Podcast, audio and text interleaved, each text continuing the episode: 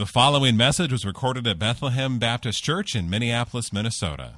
More information can be found online at bethlehem.church. For our time in God's Word this morning, would you open your Bibles with me to Philippians chapter 2, verse 19 through 30? Paul's letter to the Philippians, chapter 2, verse 19 through 30. I hope in the Lord Jesus to send Timothy to you soon, so that I too may be cheered by news of you. For I have no one like him who will be genuinely concerned for your welfare. For they all seek their own interests, not those of Jesus Christ. But you know Timothy's proven worth, how as a son with a father he has served with me in the gospel. I hope therefore to send him just as soon as I see how it will go with me and I trust in the Lord, and shortly I myself will come also. I have thought it necessary to send to you Epaphroditus, my brother and fellow worker and fellow soldier, and your messenger and minister to my need. For he has been longing for you all, and has been distressed because you heard that he was ill. Indeed, he was ill, near to death, but God had mercy on him, and not only on him, but on me also lest I should have sorrow upon sorrow. I am the more eager to send him, therefore, that you may rejoice at seeing him again, and that I may be less anxious. So receive him in the Lord with all joy, and honor such men, for he nearly died for the work of Christ, risking his life to complete what was lacking in your service to me. If you'll permit me a, a momentary digression this isn't in the manuscript, and I apologize to our Chinese translators. I didn't send this to you because it didn't occur to me.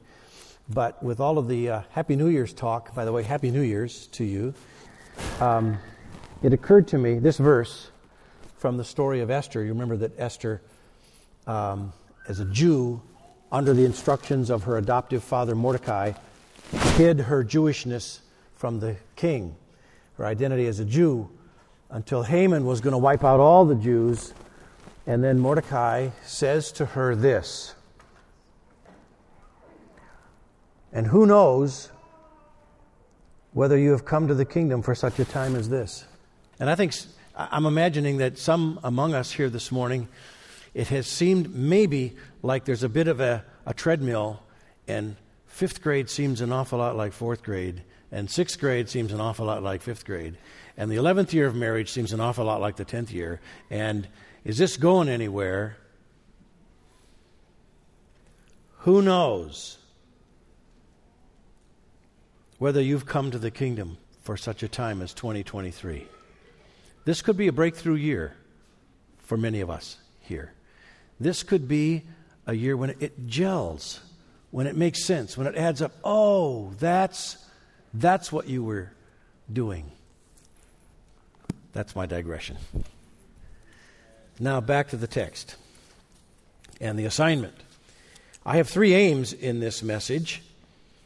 One is that we would set out to seek something.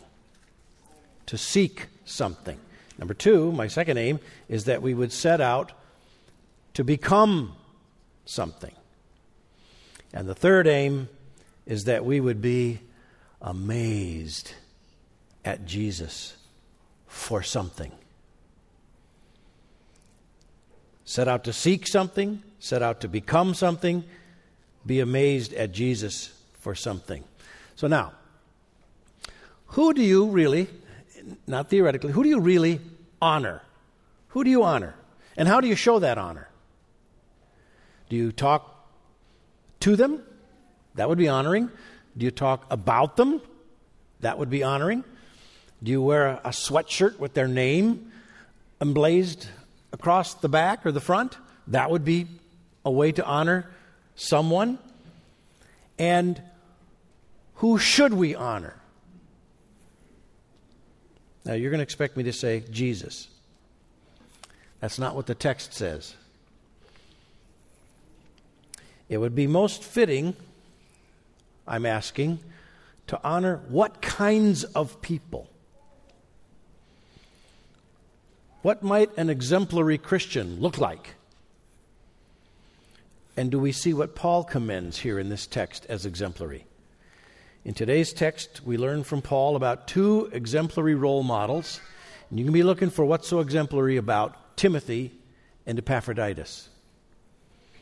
Now, personal examples in our lives, like, like in this text, Timothy and Epaphroditus, personal uh, heroes in our lives, your life, can have powerful effect. And you've probably known someone who has influenced your Christian life. They, they modeled something for you in such a way that you aspire to be like them. One of mine is Dave Thiessen. For several reasons. I remember when I was a young man, I might have been a teenager. At the most, I was in college. I know I wasn't married yet. And I was sitting back on the aisle, right back in here, someplace. And Dave's son was sitting one row in front of me, and his son was a teenager. And Dave was sitting over here somewhere, and it was a communion service. And they started the communion service, and the pastor said something about everybody should examine himself and, you know, make sure your accounts are short and, and that your relationships are up to date and that you have confessed your sin and asked for forgiveness and all that. And Dave just quietly got up and he walked toward the front because that was the shortest way, clear across the front. He wasn't trying to make a show. He was not trying to make a show. And he made his way all the way back to his son, where he knelt on one knee next to his son. And because I was so close, I could hear what he whispered. Please forgive me for the way I spoke to you this morning. That has stuck with me all these decades. That was a beautiful man. That was a Christ like man. That was a biblical man. He's one of my heroes.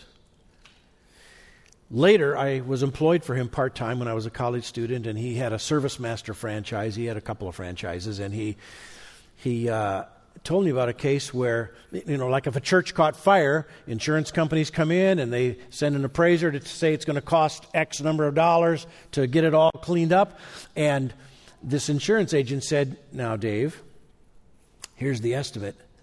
Let's turn in an amount that's this high, and you and I can split the difference, huh?"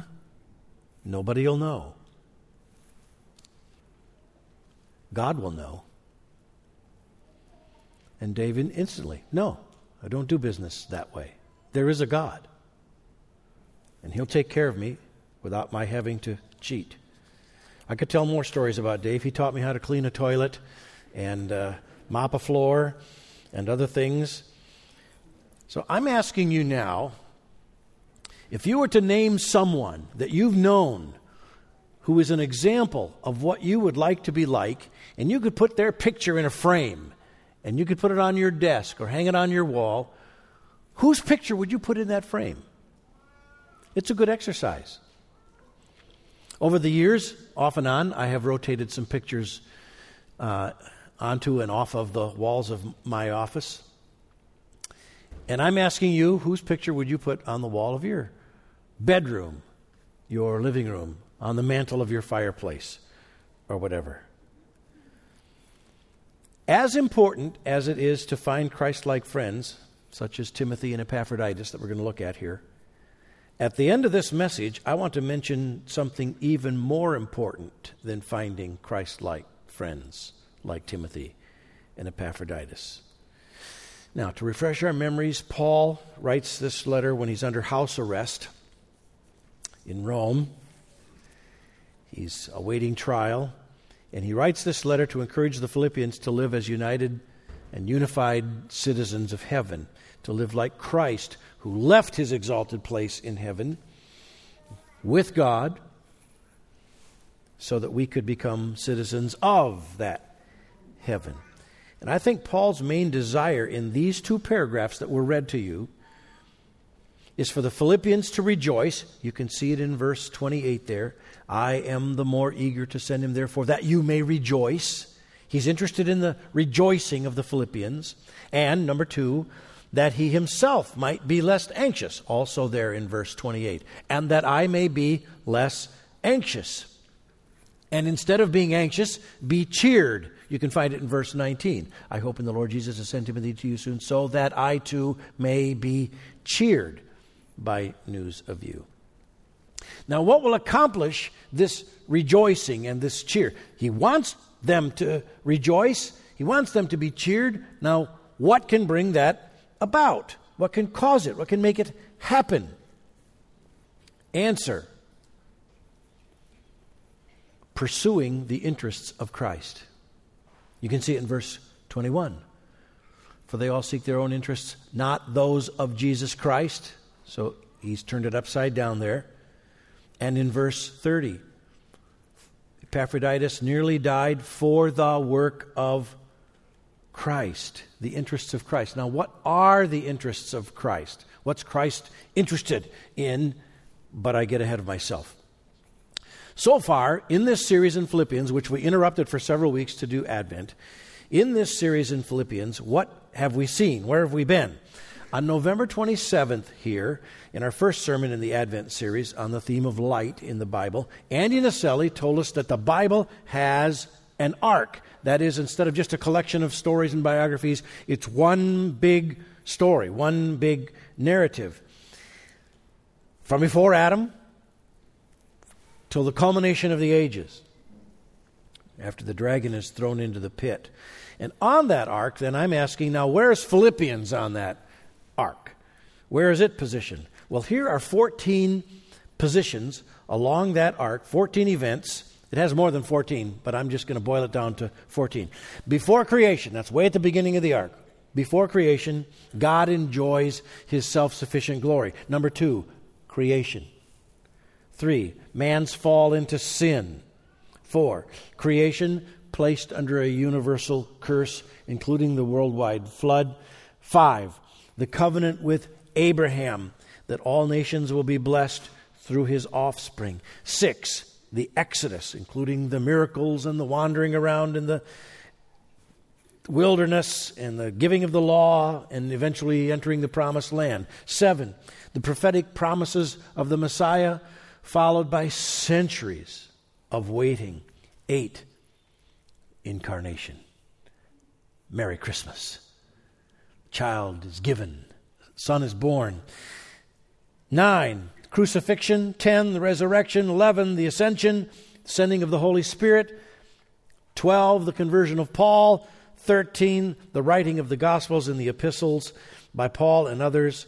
And a millennia, a couple of millennia of growing the church and populating heaven. And 14, the coming return of Jesus and the culmination of the ages. So you can see where Philippians is in that arc of 14 events. It's way over here, number 13.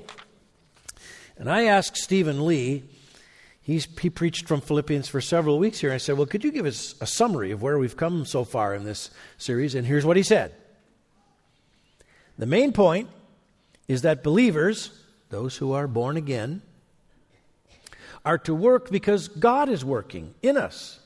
Or, to put it another way, live as believers because you are truly believers in Christ.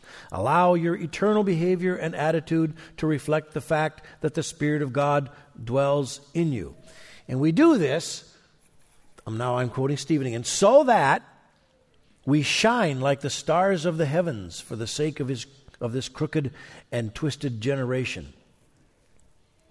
Those of you who've been here might remember that Ben Catterson preached one message in there, and I asked, okay, Ben, put it in a sentence. What was your sermon about? And here it is. We can rejoice no matter what when the advance of the gospel is our priority. So that's where we've been so far. And when Stephen says that we're to shine like stars, how do we accomplish that? Well, the three part answer is in the pinnacle, I think, of this letter to the Philippians. It's in chapter 2, but not the text that we read this morning. It's earlier in chapter 2, starting with verse 5. Here are three aims of Paul, I think. One, have this mind among yourselves, which is yours in Christ Jesus who, though he was in the form of God, did not count equality with God a thing to be grasped, but, now be amazed at this, okay? He emptied himself. Is that not amazing? Equality with God, poured it out. By taking the form of a servant, being born in the likeness of men. And being found in human form, he humbled himself by becoming obedient to the point of death, even death on a cross. And therefore, God has highly exalted him and bestowed on him the name that is above every name, so that at the name of Jesus, number two, here's a second thing we should do every knee should bow. That's what Paul wants to have happen. Let this mind be in you, and every knee should bow in heaven and on earth and under the earth. And three, every tongue confess that Jesus Christ is Lord to the glory of God the Father. So, Paul's aim, number one, is that we should be humble. Have this mind in yourselves. What mind? This humility, where Christ empties himself we could see it in verse 4 of chapter 2 if you've got your Bibles open there. Let each of you look not only to his own interests, but also to the interests of others. That's what Jesus was doing when he emptied himself and came to earth. He's taking care of the interests of others. He did not count equality with God a thing to be grasped. Well, what instead? He emptied himself. How? By taking the form of a servant being born in the likeness of men, and being found in human form, he, and here it is, humbled himself by becoming obedient to the point of death, even death on a cross. By his very life, by what he's doing, Jesus is illustrating verse 3 that told us, in humility, count others more significant than yourselves. So if you get nothing else from this message this morning, you can marvel at Jesus for his astounding humility, emptying himself for the sake of others. Humility is so unnatural for us. We not only think we're smarter than the people who disagree with us, we think we're smarter than God. Because he disagrees with us about some stuff. We think life is all about us. We think we're the center of the story. We think we know what we need better than God knows what we need. And that bent towards self preoccupation, it's all one big, sad, irrational lie that makes it easier for us to complain than to give thanks, makes it easier for us to rebel than obey. That lack of humility in us makes it easier to divide from one another than to unite with one another. Makes it easier for us to condemn than to forgive. Makes it easier for us to consume than to produce. Makes it easier for us to withhold than to give. Makes it easier for us to dishonor others than revere them. Makes it easier for us to criticize rather than commend. So Paul's aim is that we be humble. And his second aim is that we be unified. We can see it in the second verse of chapter 2. Complete my joy by being of the same mind, having the same love, being in full accord, and of one mind. Unified. And his third aim is that we be fearless in the cause of the gospel. You can see it in chapter 1, if you could reach back that far to verse 14. Having become confident in the Lord by my imprisonment are much more bold to speak the word without fear. Seven verses later, he says, Not at all ashamed, but that with full courage. Now, as always, Christ will be honored in my body, whether by life or by death. And skipping down another seven verses in verse 28, he says, Not frightened in anything.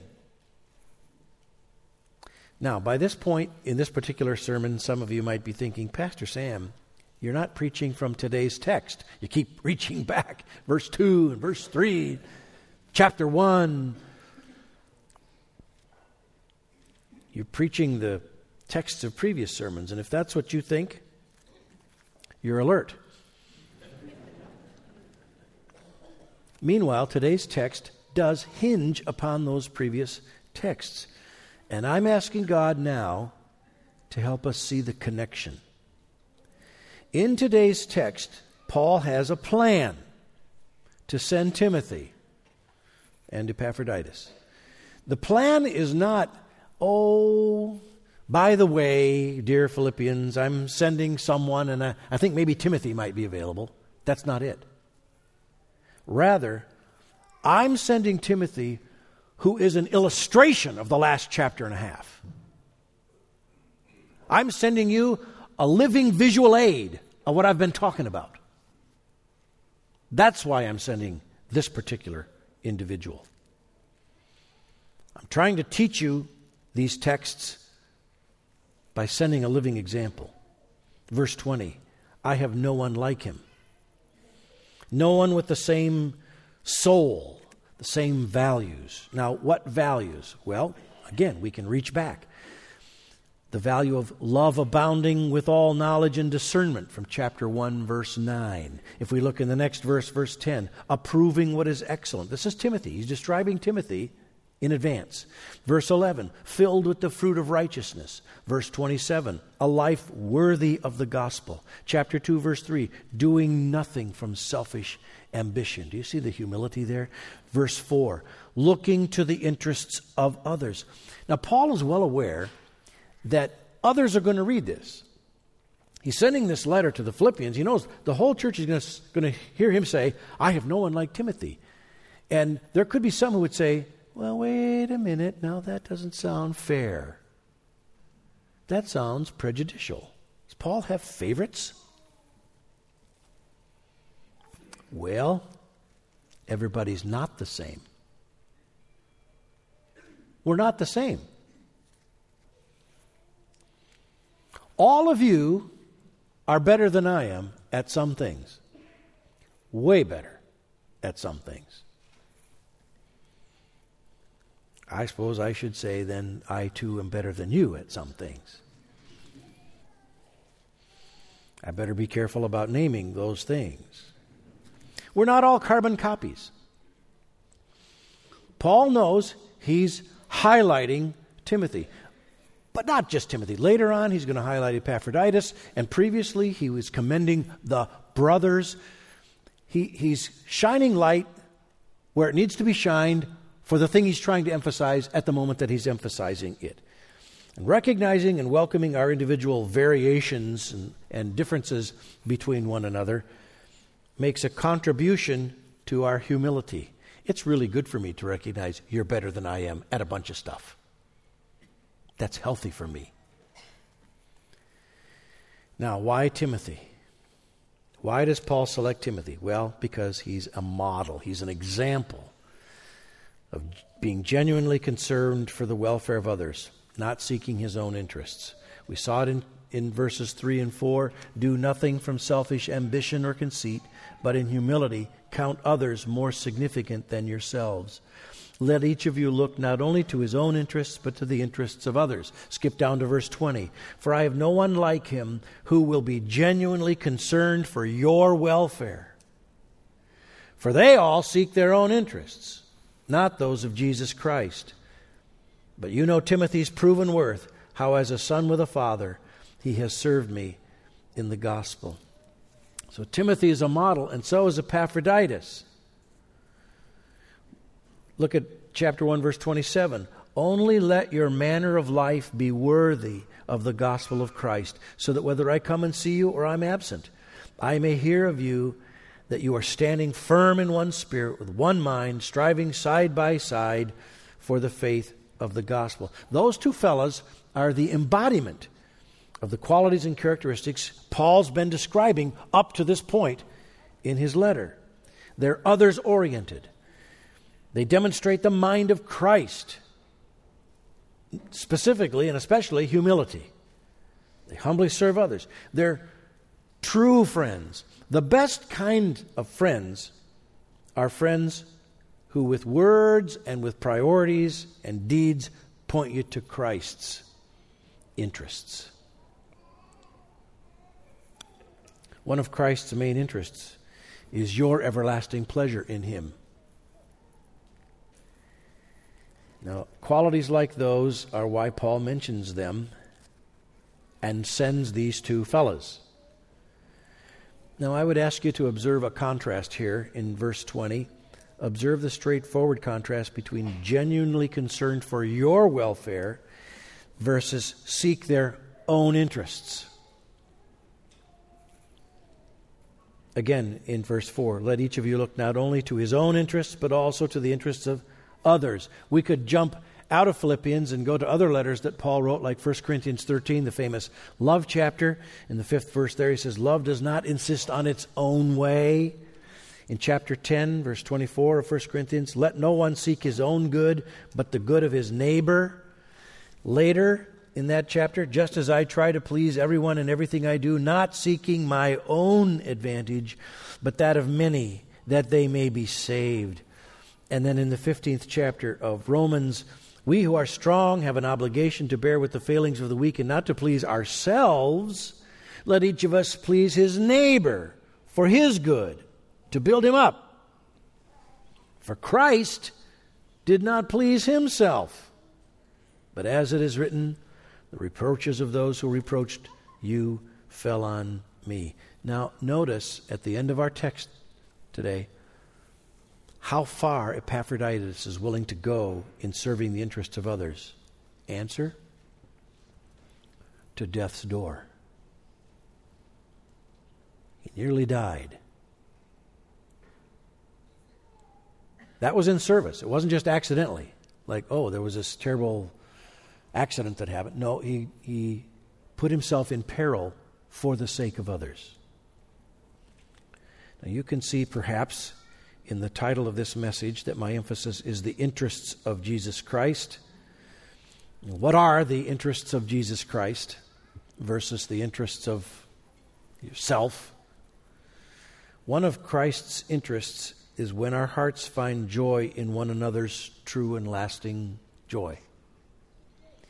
When you get jazzed because someone else is doing well, you're healthy. Paul is aiming for the everlasting good of the Philippians. We can see it in chapter 1, verse 8. God is my witness, how I yearn for you all with the affection of Christ, and it is my prayer that your love may abound more and more with knowledge and all discernment, so that you may approve what is excellent, and so be pure and blameless for the day of Christ. He wants them to end well. That's his yearning. Second, he wants them to be fruitful in righteousness. Verse 11 filled with the fruit of righteousness that comes through Jesus Christ to the glory and praise of God. And a third thing we could observe is that Paul yearns for them to find the work of God in them completed. I am sure of this, that he who began a good work in you will bring it to completion to the day of Jesus Christ. Now, I believe that the Spirit of Jesus is here right now in this room, working in you to complete what He's begun in you. He's using my words, He's using this music, He's using this communion table to make progress on your completion. And Paul wants that completion to happen. He yearns for that completion to happen. He's genuinely concerned. You can see the word genuinely in verse 20 of chapter 2. Genuinely concerned. And interestingly, curiously, even the word for concerned there is the same as the word for anxious. So now, are we supposed to be anxious or not be anxious? Because Paul's saying, I'm genuinely anxious. Hmm. Genuinely concerned. Not fake concerned, Romans 12:9 says, "Let your love be genuine." So let me ask, what's the difference between good concern and bad anxiety? I'll take a swing at it. Good concern is concern out of genuine love for the other party and not of not out of fear of loss for yourself.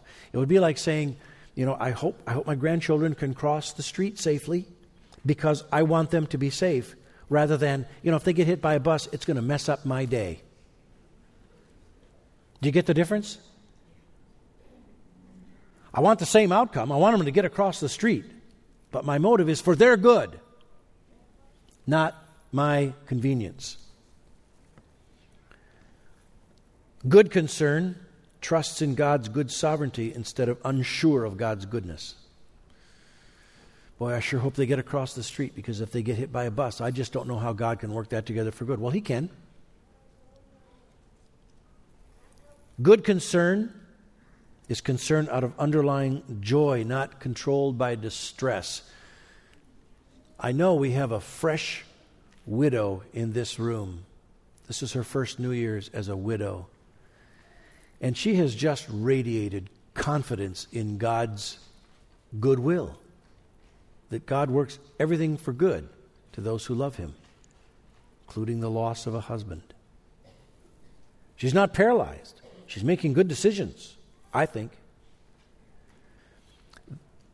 Now, you could be concerned about your husband's health or your children crossing the street or a thousand other concerns for their good. Or you can be concerned about them for your own relief. Do you see the difference?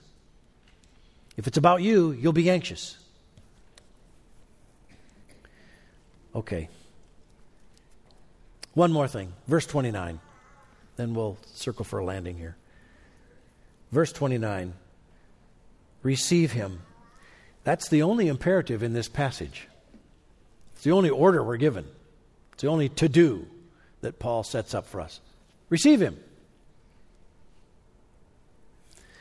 So, what I want to say to us as a modern day application is look for and receive role models.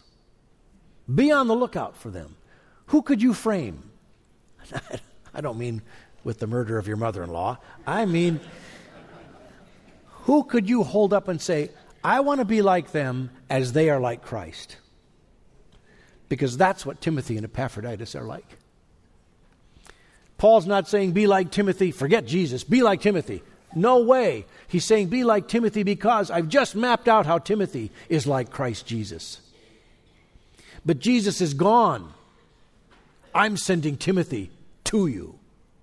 He'll be in your midst, he'll be among you. Have coffee with him.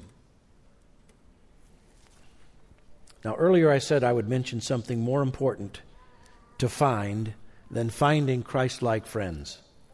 Now, what's more important than finding Christ like friends? Many of you are going to say the Sunday school answer well, finding Jesus, finding Christ. And yeah, okay, yes, that's right. But that's not the inference drawn out in this text. The answer, the more important thing than finding Christ like friends, is finding that you are becoming a Christ like friend. Who can put you in the frame? Can your children? Can your grandchildren? Can your dorm mate? Your coworkers? It's really important. Be commendable Christians by seeking the interests of Jesus Christ. Paul says, honor such men, put them in a frame. Now, how do I know Christ's interest? That's what we're supposed to seek, Christ's interest, is your Christ likeness. I'll give you one text Romans 8 28. And we know that for those who love God, all things work together for good, for those who are called according to his purpose. For those whom he foreknew, he also predestined to be conformed to the image of his Son. At the outset of this message, I stated three aims for this message that we would set out to seek something. Seek what? Seek the interests of Christ. And secondly, I suggested that we would set out to become something. Become what? Become Christ like. Third, that we'd be amazed at Jesus for something. For what? For his humility in seeking the interests of others. So here's this sermon in one sentence Be amazed at Christ, whose unparalleled humility serves the interests of others, and become like him, like Timothy and Epaphroditus did. Do this, and you'll gain the pleasure of awe in Jesus, and you'll reap the fruit of humble service in the interests of others. Thank you for listening to this message from Bethlehem Baptist Church in Minneapolis, Minnesota. Feel free to make copies of this message to give to others, but please do not charge for these copies or alter their content in any way without written permission from Bethlehem Baptist Church. For more information, we invite you to visit us online at bethlehem.church or write us at 720 13th Avenue South, Minneapolis, Minnesota 55415. Bethlehem Baptist Church, spreading a passion for the supremacy of God in all things, for the joy of all peoples, through Jesus Christ.